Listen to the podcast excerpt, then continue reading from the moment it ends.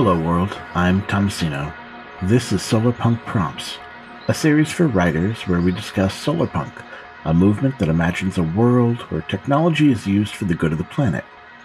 In this series, we spent each episode exploring a single solarpunk story prompt, adding some commentary, some inspirations, and some considerations.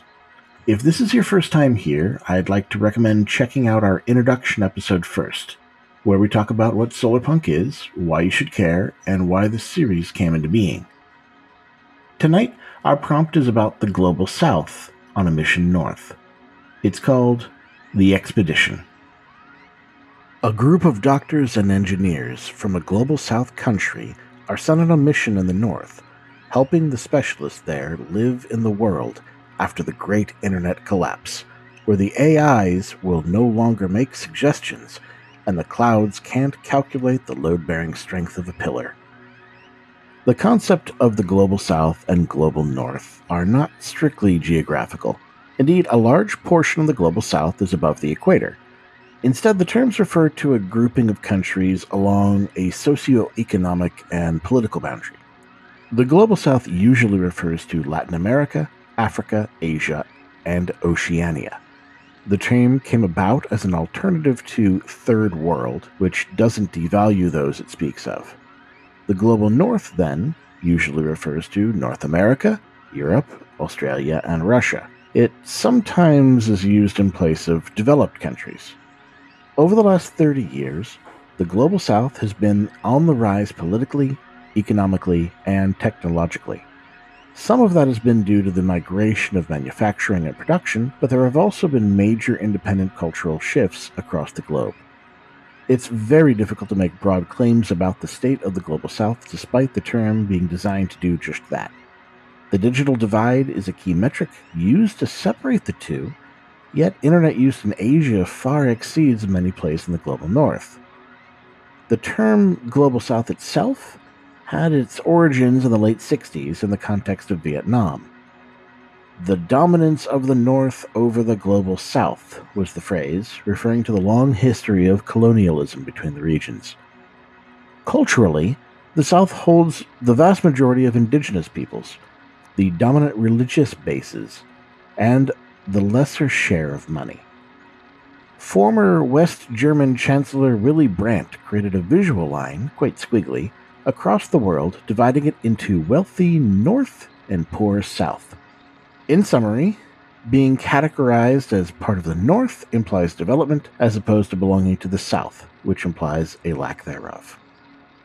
It is exactly that concept that has taught the global south how to live and work around instability in their infrastructure, whether that be political, economic, or technological. It is a mentality that simply doesn't exist in the North, as evidenced by the runaway march toward total digital economic dependence. The Tony Blair Institute for Global Change wrote an article in 2019 on the state of the economic infrastructure in the European Economic Area, stating Internet infrastructure services are both widespread and critical to businesses' core functions, with significant volumes of economic activity dependent on them. It continues. Some infrastructure services, such as payments or cloud storage, can be thought of as critical infrastructure. Any significant or prolonged failure of one of these could undermine the business's ability to carry out its activities to a potentially existential degree, while possibly triggering a domino effect throughout the rest of the economy.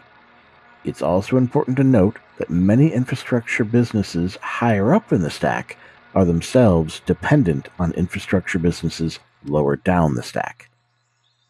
This is the main problem the global north faces in our prompt. A rich, developed society run with fundamental infrastructure built online collapsing under the cascade of failures when that internet access disappears. Picture a world only 10 years in our future Machine learning has advanced. AI has infiltrated many jobs. It may support a surgeon in their work, providing real time data in the heat of the moment. Or it may be used in mechanical or civil engineering, providing simulation data that tests and retests the safety of bridges, pipes, or waterways. Students entering the field are taught to work with these systems and learn to rely on them. Perhaps they learned the theory in school, but in practice, you work with the standard tools of the trade. What's left is a gap of functionality. Either you have the tools or you regress to the basics, and practice with the in between is lost. Who can you turn to?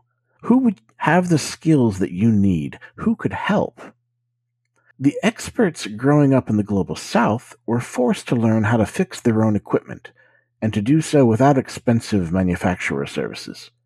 They hack, break, hotfix. They do what they need to make things work, whether it's with the technology or around it. This type of free-form problem solving is a daily practice. There's far more experience with make it work attitudes. Like Jugaad in India, the creative, inexpensive solution is the most effective because it keeps you moving forward despite your barriers. This isn't to say that the Global South has no access to knowledge or modern technology. On the contrary, they not only need to know how to use these things, but deeply understand their functioning so they can be patched and maintained with parts never meant for the purpose. This may mean knowing how to strip out DRM or digital rights management because the system was designed by people that only ever thought of it being used in the United States. They may need to bypass this or that check or make a system work somewhere it wasn't intended. Is it any wonder that Solarpunk found its start in the Global South? Let's be clear. We're talking about self sufficiency here, not primitiveness. Let's look at an example. After the 1959 Cuban Revolution, Cuba established a program to send its medical personnel overseas particularly to Latin America, Africa, and Oceania, and to bring medical students and patients to Cuba for training and treatment, respectively.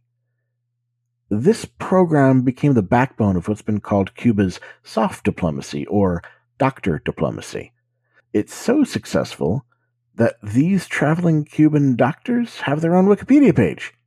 Now, but seriously, in in 2015, Cuba had more than 50,000 health personnel in 103 different countries.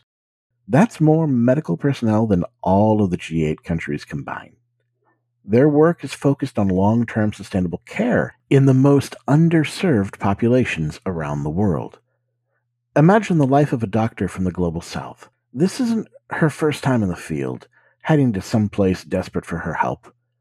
Her people call her a salvager dragging out what healing she can from hard hit places.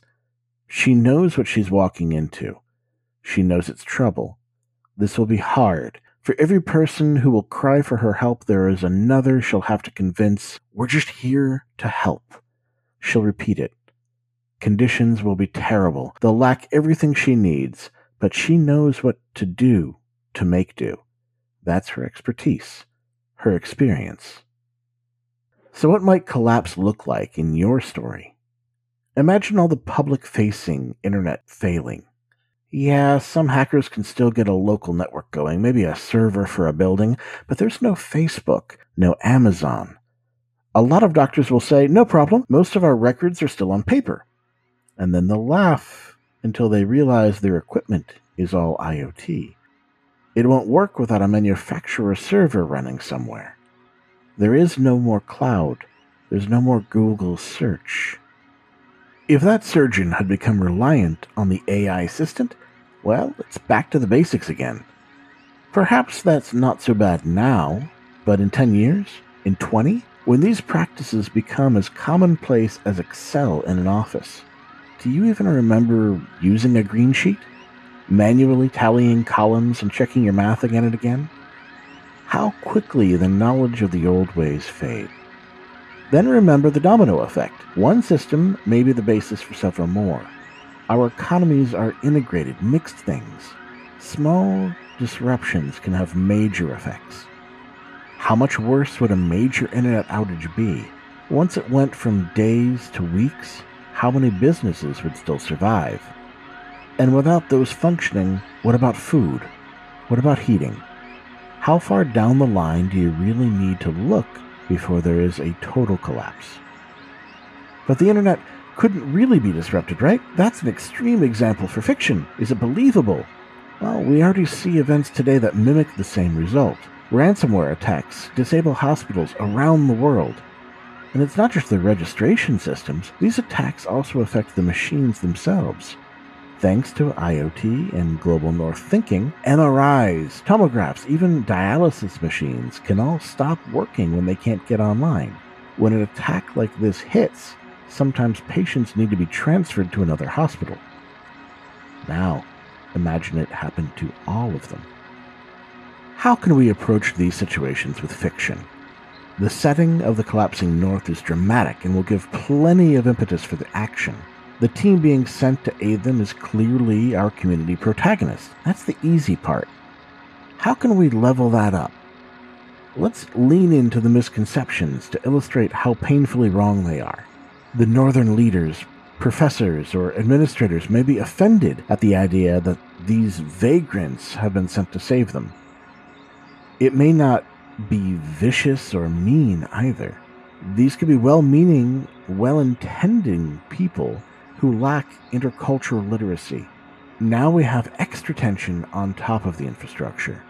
Hospitals need to operate.